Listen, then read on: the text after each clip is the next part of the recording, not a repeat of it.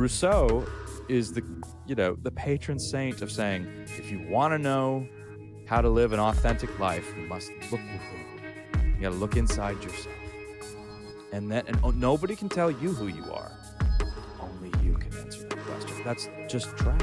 It's not true. You have to have people telling you who you are. I mean, a young child, especially in the formative years, you don't know they don't know who they are they need they need your help now you don't tyrannically impose some complete you know vision that they have to conform to in every way but in some but you are you are leading them and you are showing them who they are Hello, and welcome to Thinking Out Loud. I'm your co host, Nathan Rittenhouse.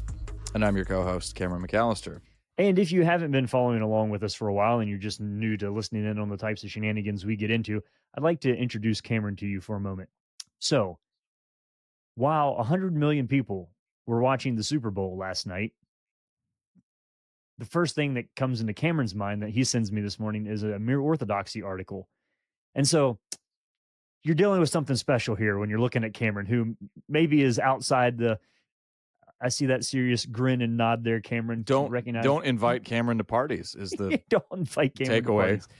Or if you want to have a robust thought about cultural engagement, the state of the church, theological and spiritual questions, and what it means to be a young person today, and try to work out the future of how your faith relates to hope. And he's your guy. He's a go-to guy for that. So there's that. But uh, I'm not totally off the hook of being a little bit odd myself. And so I want to make a just a little. This is not the this is not the theme of the podcast today, but I want to make a little pitch here. Um, I think probably one of the most significant things in the history of sports or athletics globally happened yesterday. And most of you would rightly look at that and say, um, you know, this is a Super Bowl. Okay, we get it. We understand. Um, that's not what I'm talking about. Kel- um, Mr. Kiptum, Kelvin Kiptum, was killed in a car crash yesterday. And when I say that, Cameron said, Who? And Mhm. that's right. He was the guy who just broke the world record in the marathon. He ran a marathon in two hours and 35 seconds, which is over almost over a minute faster than it ever been run before. And I mean, we're in the reign of Eliud Kipchoge, who is probably the best marathoner in the history of the world himself. And he was beaten by this guy, 24 years old. Um, widely thought he was going to be the first guy to run less under two hours in a legitimate race. Wife and two kids. He and his coach were both killed in a car crash. And some of you can say, Nathan, how could you possibly say that that was the biggest thing that happened in the sporting world yesterday when the Super Bowl was happening? And I want to use this as a way of looking at um, how we think about reality and what we focus on. If if you want to look at like phenomenal athletes, NFL football players are everybody on pl- plays at the NFL. Like it's a phenomenal. I mean, that's just a, a, a level of athleticism that's it's unparalleled in a lot of other ways. Um, however, there will be more Super Bowls. There will be more people who are quarterbacks that win multiple Super Bowls. The whole thing, it's all there. There will not be that many people in the history of the world who run a marathon in less than two hours. In fact, it's never happened. And so we were 35 seconds away from it happening for the first time. And when we talk about like American football, we're talking about one country. When we're talking about the, and we're also talking about one country for like, how, what's this, the 58th Super Bowl or something? The marathon has been run and raced and studied for nearly millennia now across all regions of the world. It is, the marathon is a much bigger deal than the, than the Super Bowl. There, I said it. I said that out loud. that's true But that's not even true. Like when I lived in England, I was blown away. Like rugby, bigger than football globally. Um, soccer, or as it's called, football in the rest of the world, way bigger than football in the rest of the world. And so uh, I'm not saying this to in- intentionally, uh, you know, I'm not demeaning or disrespecting the athleticism of anybody involved in football. But if the number of people who can go out and run a two hour marathon, that is a, that is a physiological miracle that's unparalleled anywhere in the Mm. world in any other sport, as far as I know. And so that's a loss. I mean, there's a there's a sadness there for the, for the individual lives that were lost in that accident, and I'm sure there will be more of a story unfolding around that. But um, it just struck me as as a reminder of, I think as as Cameron put it, more people were curious about Taylor Swift watching Travis Kelce than thinking, you know, about the world record in the marathon. So it's a it's a reminder of where we focus and what we choose to look at in life. That uh, it's not an indictment either way because the things that are important to us are the things that are important to us. However, sometimes the things that are important to us, we wouldn't stress out about quite as much if we put them in the broader scope of, of what's going on in the world. And with that setup, I want to hand it over to Cameron to introduce the actual topic for today. Yeah. So I've been thinking a lot about chronic self consciousness. That's, I think, a major factor actually in why we're as so everybody afraid. has, Cameron, And as everybody has. Yeah, right. I mean, that's that's kind of you know just sort of rushing right into it. But the as as context, I'm talking. I'm giving two talks at a college up the road here. One on, I, I think I'm talking about the two, what I take to be the two dominant moods of our cultural moment: confusion and fear. I'll talk about confusion tomorrow, actually. Well, to as of this recording, and then next week, Lord willing, I'll talk about fear but part of what i i take my takeaway as i worked on this talk and and did my research there's there's sort of i i can go on cameron autopilot and say well you know we're very afraid because we have these notions of control and now we're in this place this juncture at history where we have information overload we're saturated with information from all around the world all the time 24 7 and it's confirming to us that we are not in control I, that's true and I do think that's a factor. Actually, I think it's a huge one. But more and more, what's what struck me as I've looked at not only some of the, the thinkers today and some of the studies, but as I've looked at some of the art that's coming out these days, particularly, I pay a lot of attention to movies and music. The only way I can put it is a phrase that comes to mind is that consciousness itself has become a major burden for a lot of people.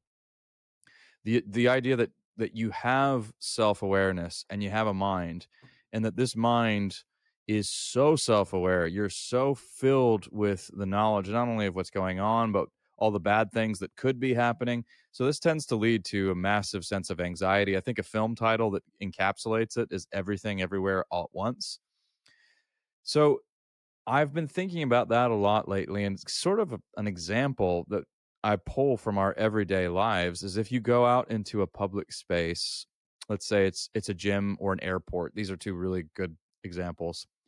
To be in a gym or an airport is to always be in somebody else's footage. And we all kind of know this, but this has a huge effect on how you think. It, this actually shapes the way you think about the world. And one of the things it does is it tends to lead to some real self-consciousness because we're constantly living our lives as though we're in front of a camera. Everything tends to be very performative these days. And I was talking to Nathan about this earlier. It used to be the case that one of the few places, even I don't know, as long as as as little as 50 years ago or something like that, one of the places where you would see yourself from a different angle would be a tailor's mirror or something like that. Walker Percy even has an observation in his book Lost in the Cosmos about how you see if you see yourself from a different angle it's almost like looking at a stranger and how he's using this and he uses the tailor's mirror as an example and he says that he's using this as an example of how we are kind of a mystery to ourselves.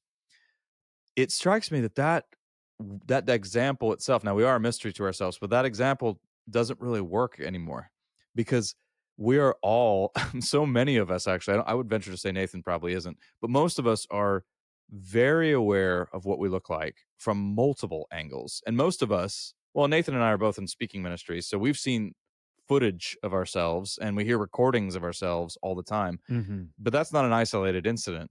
I think more and more people I mean if you're if you're if you're recording a video, if you're making some sort of a video, you always want to watch it beforehand and make sure everything looks right, the angles are right, the lighting is right. I mean, I've seen people doing this and then you can you can doctor it up.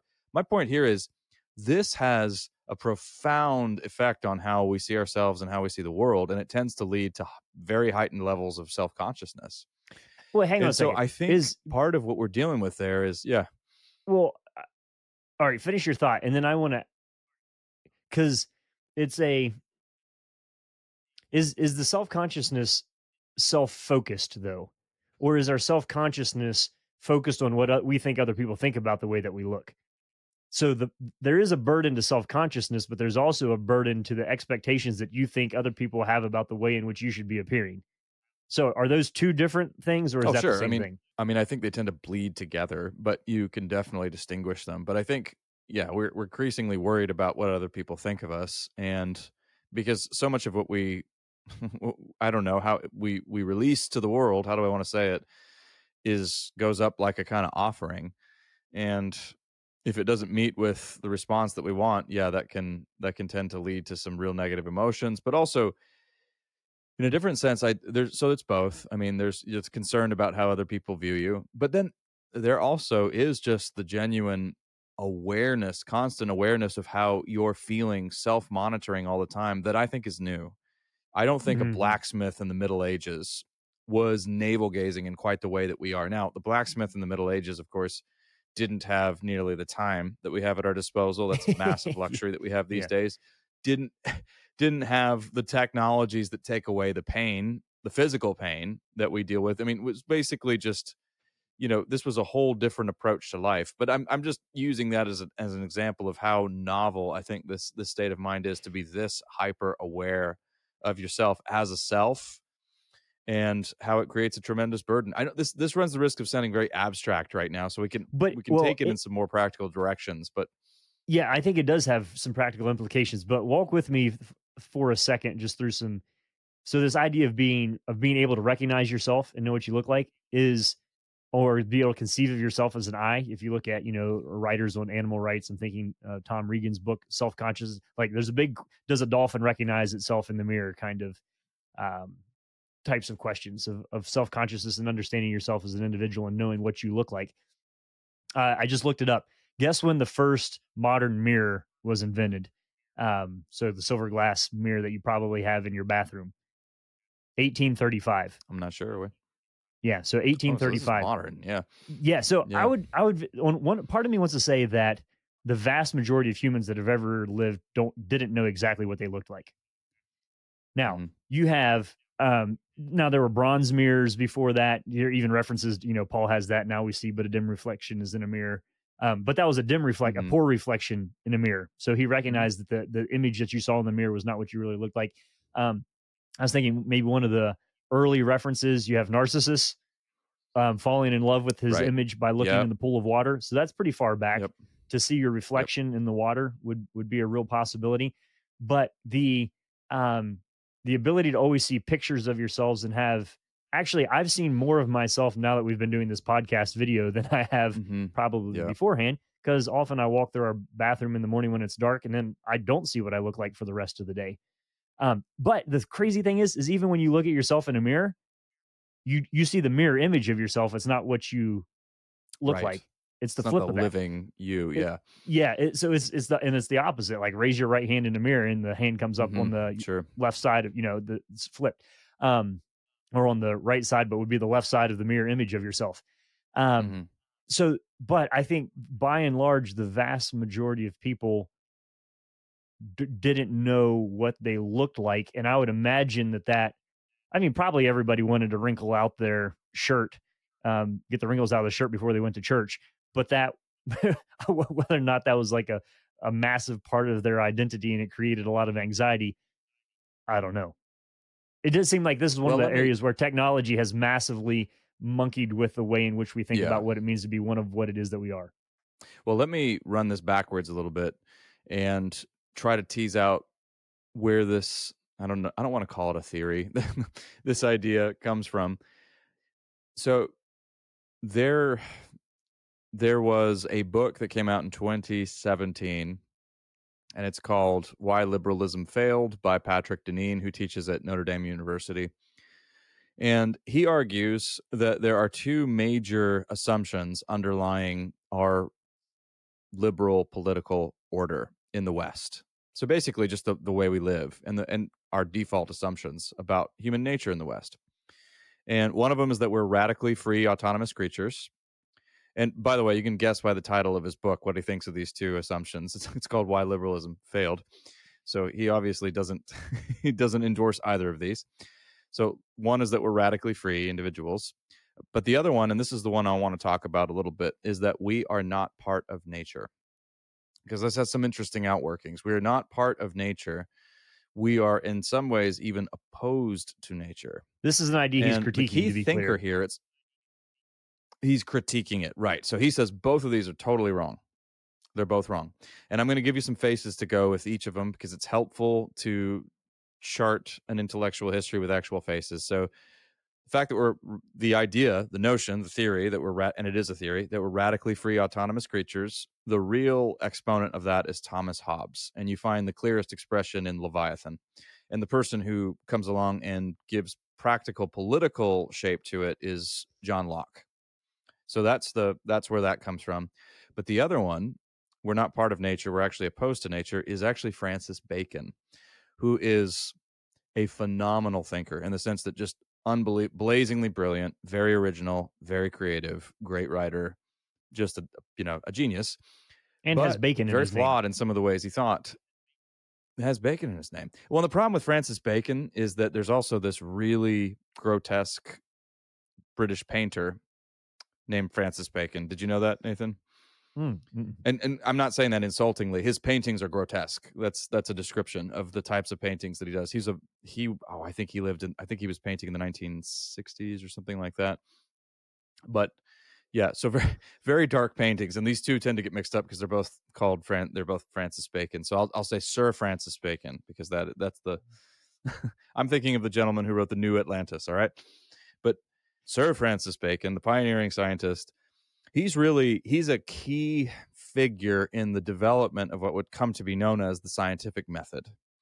And he's mm. he's a huge proponent of an inductive reasoning. Now he came along and he did this at the right time because he was he was a little fed up with aristotelian science because aristotle was amazing but he wasn't a really great scientist. And he didn't operate the way scientists do these days. He was more committed to a kind of teleological vision. I don't want to get lost in the weeds there, but he he wasn't he wasn't taking nature apart.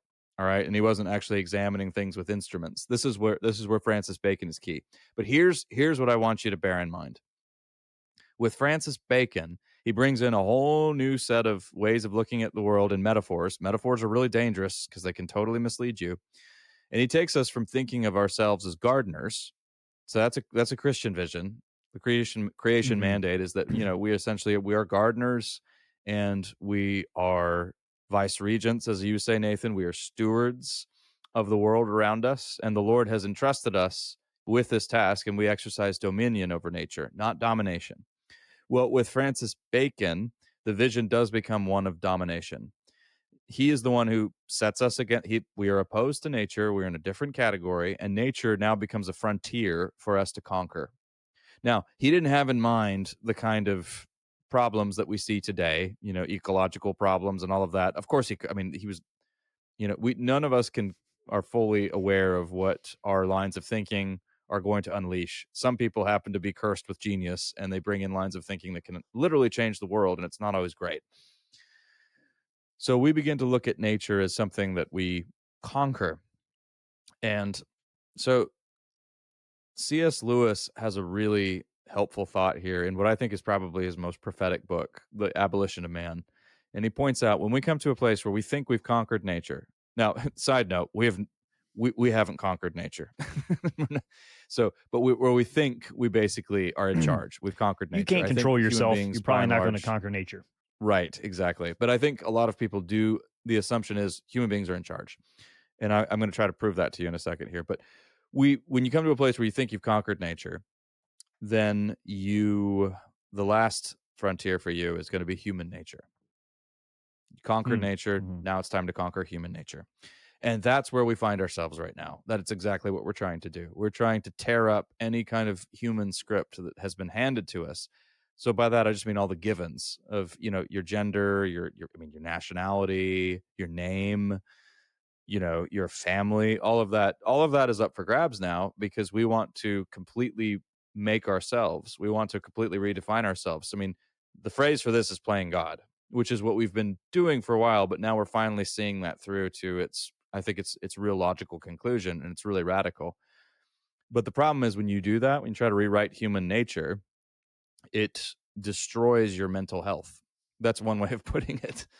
I would I actually don't like the phrase mental health always here. I, I, would say what it's really doing is it's wrecking you spiritually, but it does. I mean, one of the outworkings is it destroys your mental health, and so then you come in, then you come to a place where your selfhood, your identity, your consciousness becomes a tremendous burden to you. It's a burden in the sense that you have to shape it. It's a burden in the sense that it telegraphs to you all the time that you're not in control when you feel like you should be in control. It's a burden in the sense that anytime you're feeling any kind of pain or anything like that, it causes you unbelievable distress. It's a it's it's a problem for you in that you interpret all emotional distress as something catastrophic. In the history of the world, people have never done that. The blacksmith in the Middle Ages would have assumed pain is part of life, including psychic pain. But now we treat all of that as totally abnormal. And so that tends to lead us into, ironically, more pain. So, and the, here, I t- t- told you I'd try to prove something to you. Let me try to prove something real quickly, and then I'll hand it over to Nathan. But mm-hmm. that's, I want to prove to you that we think we're in charge. The notion that human beings are in charge might sound a little far fetched to you, but we've come back, we've come to this thought a few times on thinking out loud. What do we do when there's everything from a hurricane to a mass shooting? We start to scapegoat and point fingers and blame people. The hurricane instance is really interesting because I think one of the last hurricanes there was a lot of murmur there were a lot of murmurings about how this is, you know, an indirect effect of global warming and then so we're responsible. Somehow we did this. The second with mass shootings, well, we need tighter gun control laws and all that. Now, I'm not saying that these aren't legitimate discussions. They are, but my point here is your takeaway should be a hurricane, for instance, used to be referred to as an act of God. That Mm-hmm. is utterly foreign to us now. We because we we basically think we're in charge. So everything everything the fact that we blame everything on somebody shows how we think we should be in, we're the ones in charge even if it's a hurricane we should have there's something we could have done to prevent it because that breach in the system our system is a violation of our authority. We're the ones in charge. And so i think this is part of how we've we've come to a juncture now where there is so much fear because there's this sense that we should have conquered the world and ourselves. We haven't. And then also finding that if you try to press forward a vision of humanity that's malformed and is less than human you're going to feel tremendous spiritual pain Let me try this on you. So, the idea of an image is extremely important in scripture from humans being made in the Yes. image of God all the way to Romans 8 famous one about the being predestined to be conformed to the image of the son. So the idea of image you can't escape it.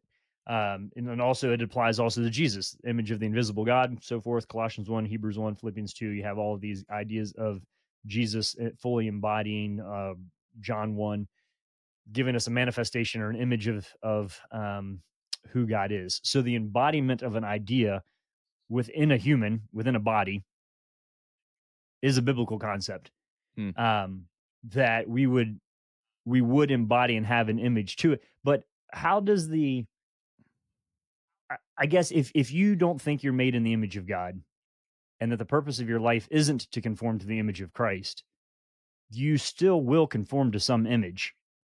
So, it's like there, there, Mhm. it's almost like worship. Like you will worship something, you just get to choose what you're worshiping.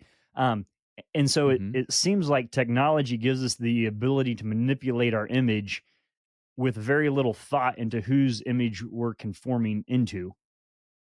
Or maybe people do have an image of like, oh, hey, I want to look like celebrity XYZ. So I'm going to get that haircut, hairstyle, whatever. I want to look like this. What I mean, so Yep. is that a conscientious thing? How is that new? What are the benefits of that? It, but it, I, the, the main distinction I want to make is that we now speak about conforming our image physiologically, whereas the biblical concept of forming an image has to do with character.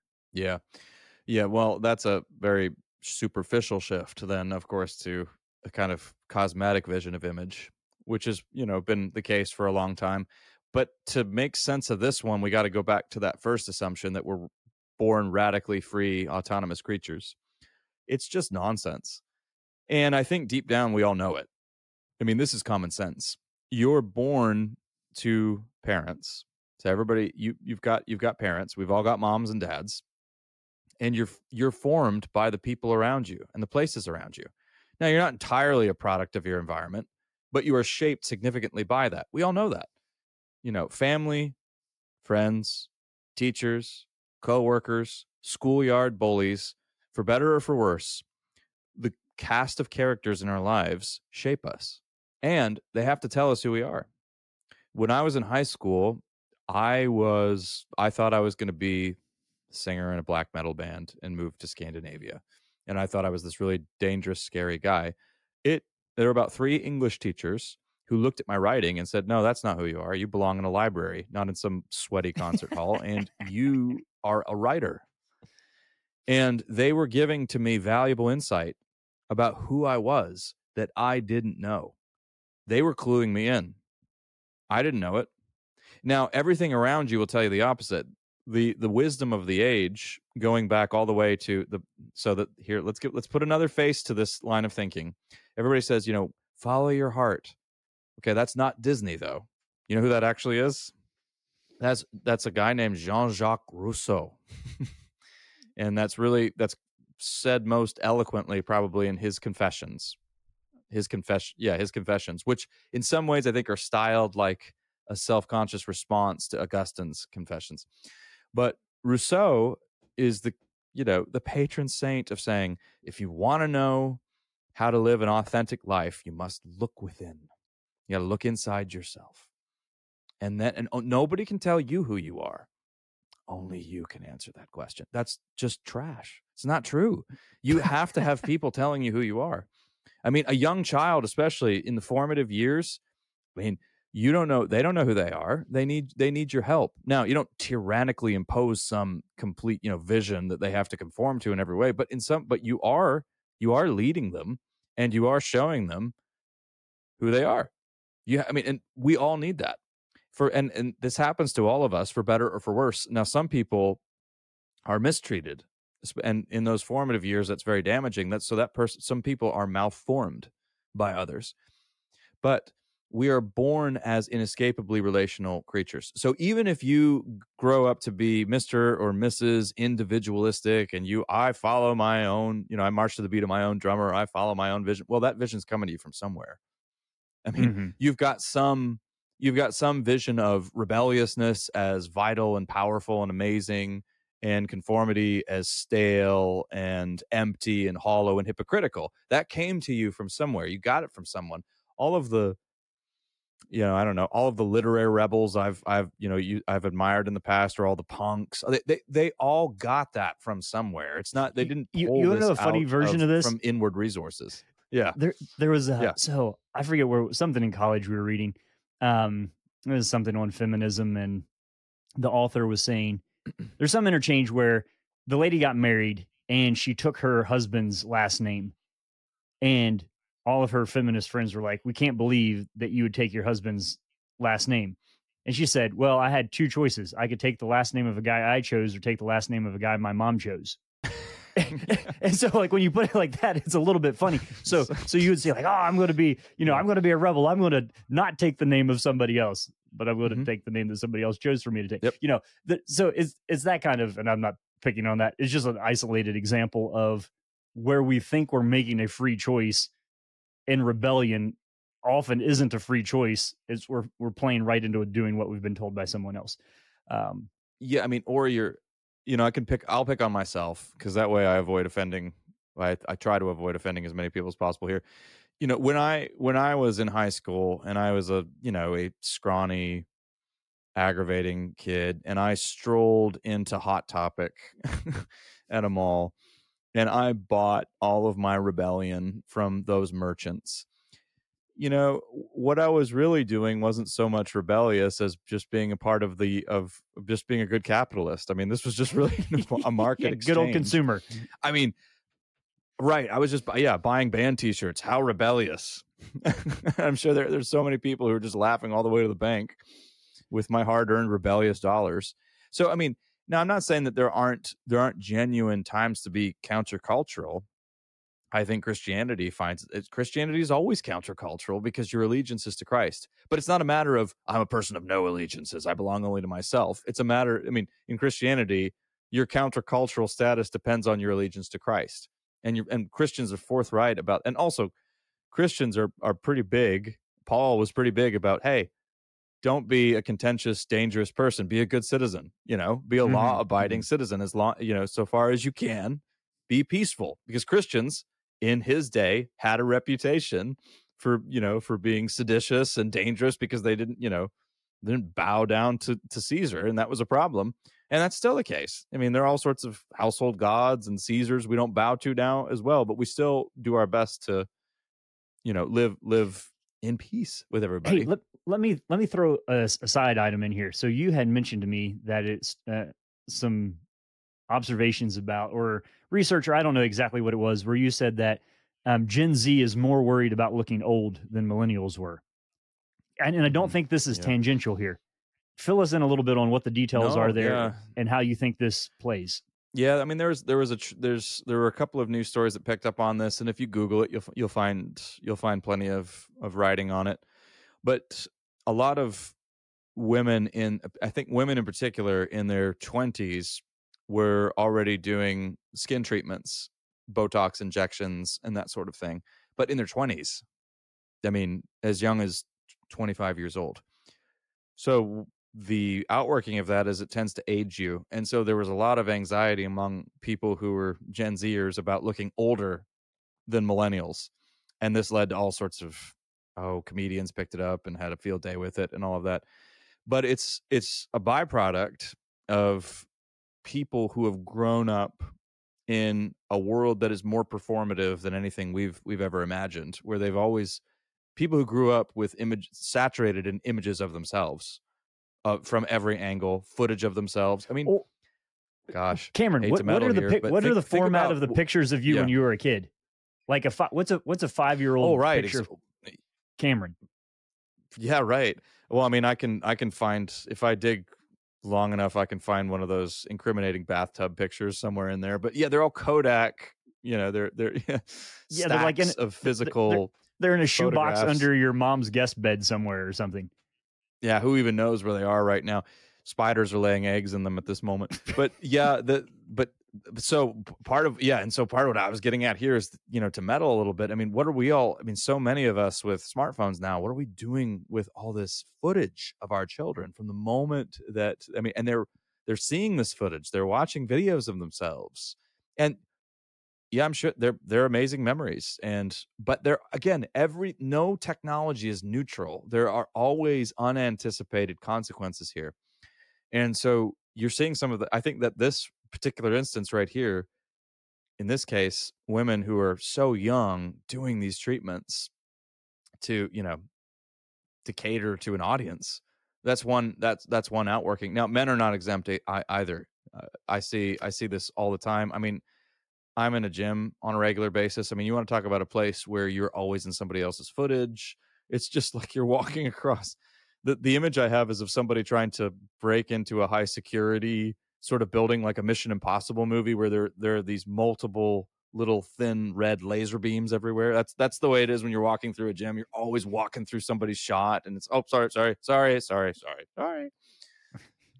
And yeah i mean it but again that's that's an outworking of this kind of performative way of looking but it tends to lead to huge self-consciousness as well. A lot of people by the way are increasingly with regard to the gym are are afraid to go to a gym because they don't want to be in somebody else's footage or or in that or in some cases filmed without themselves being aware of it and then mocked later on that happens all the time it doesn't just happen in gyms but gyms are a conspicuous example So Yeah. is this is is the is the genius or the staying power of of Greek mythology um, or any mythology that Narcissus is alive and well?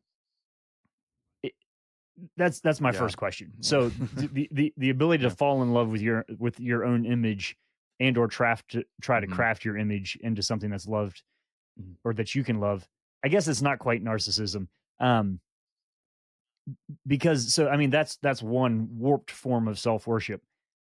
But then like the the burden of thinking that you have to be a certain way in order to be loved by other people. Yep there you go yeah that's the That's the second- I mean, so I think all of Yeah. this for me is like so uh, there's a way in which we could look at it and be giggle giggle like okay this is sad. You have people in their 20s inject, injecting toxins into their face to change the size of their lips or whatever. Um Mhm. haha. Or you say what kind of messed up world do we live in where people think that that's the necessary step in order to be accepted and affirmed and valued and loved?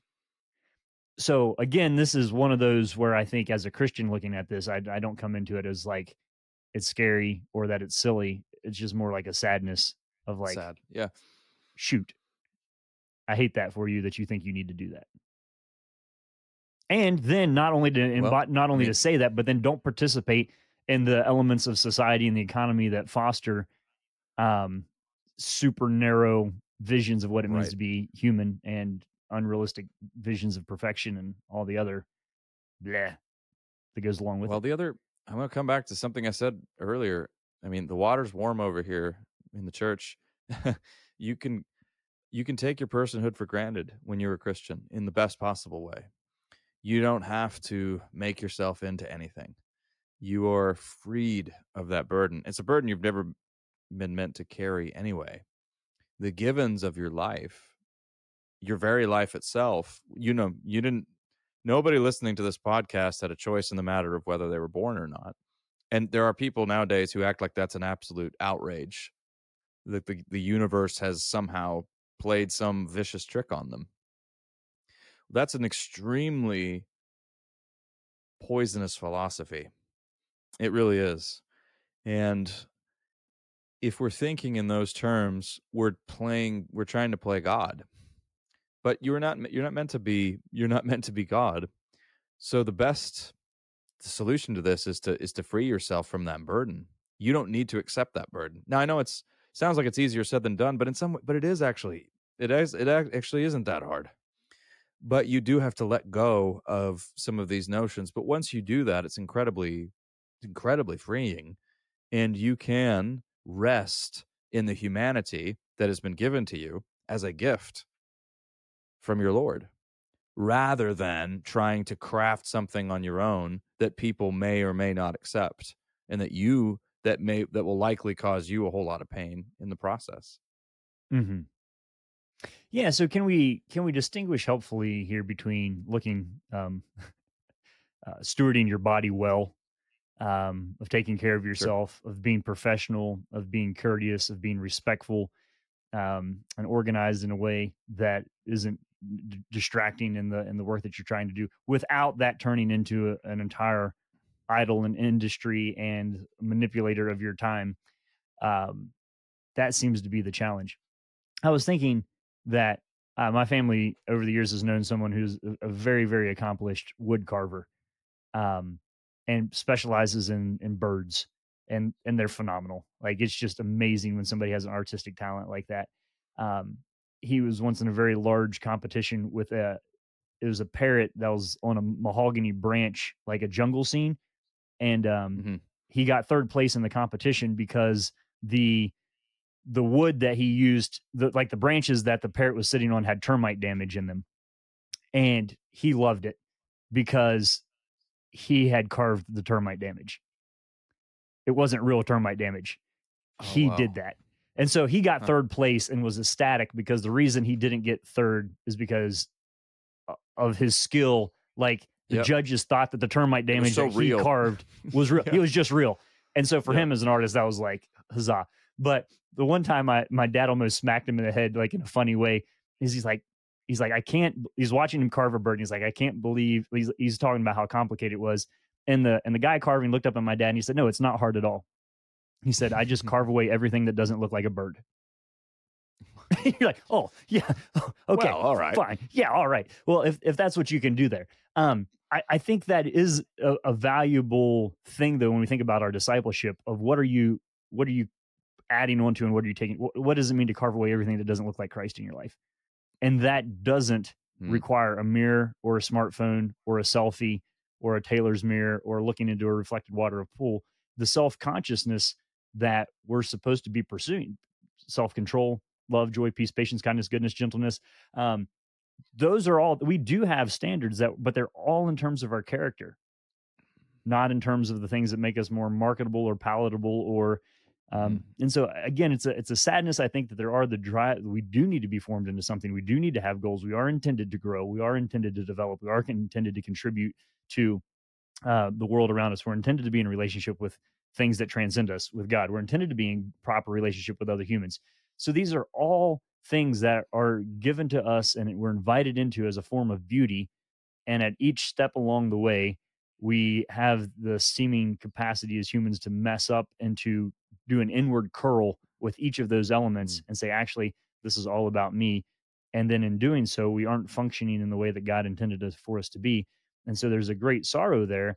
I think to use Cameron's words from earlier, then it's it's destructive from a mental health angle because you're trying to be your own God, you're trying to justify your own existence, you're trying to make yourself lovable, um, and you're trying to live under the burdens of everyone else's expectations of what you should look like and be like, and and that's a tough spot to live.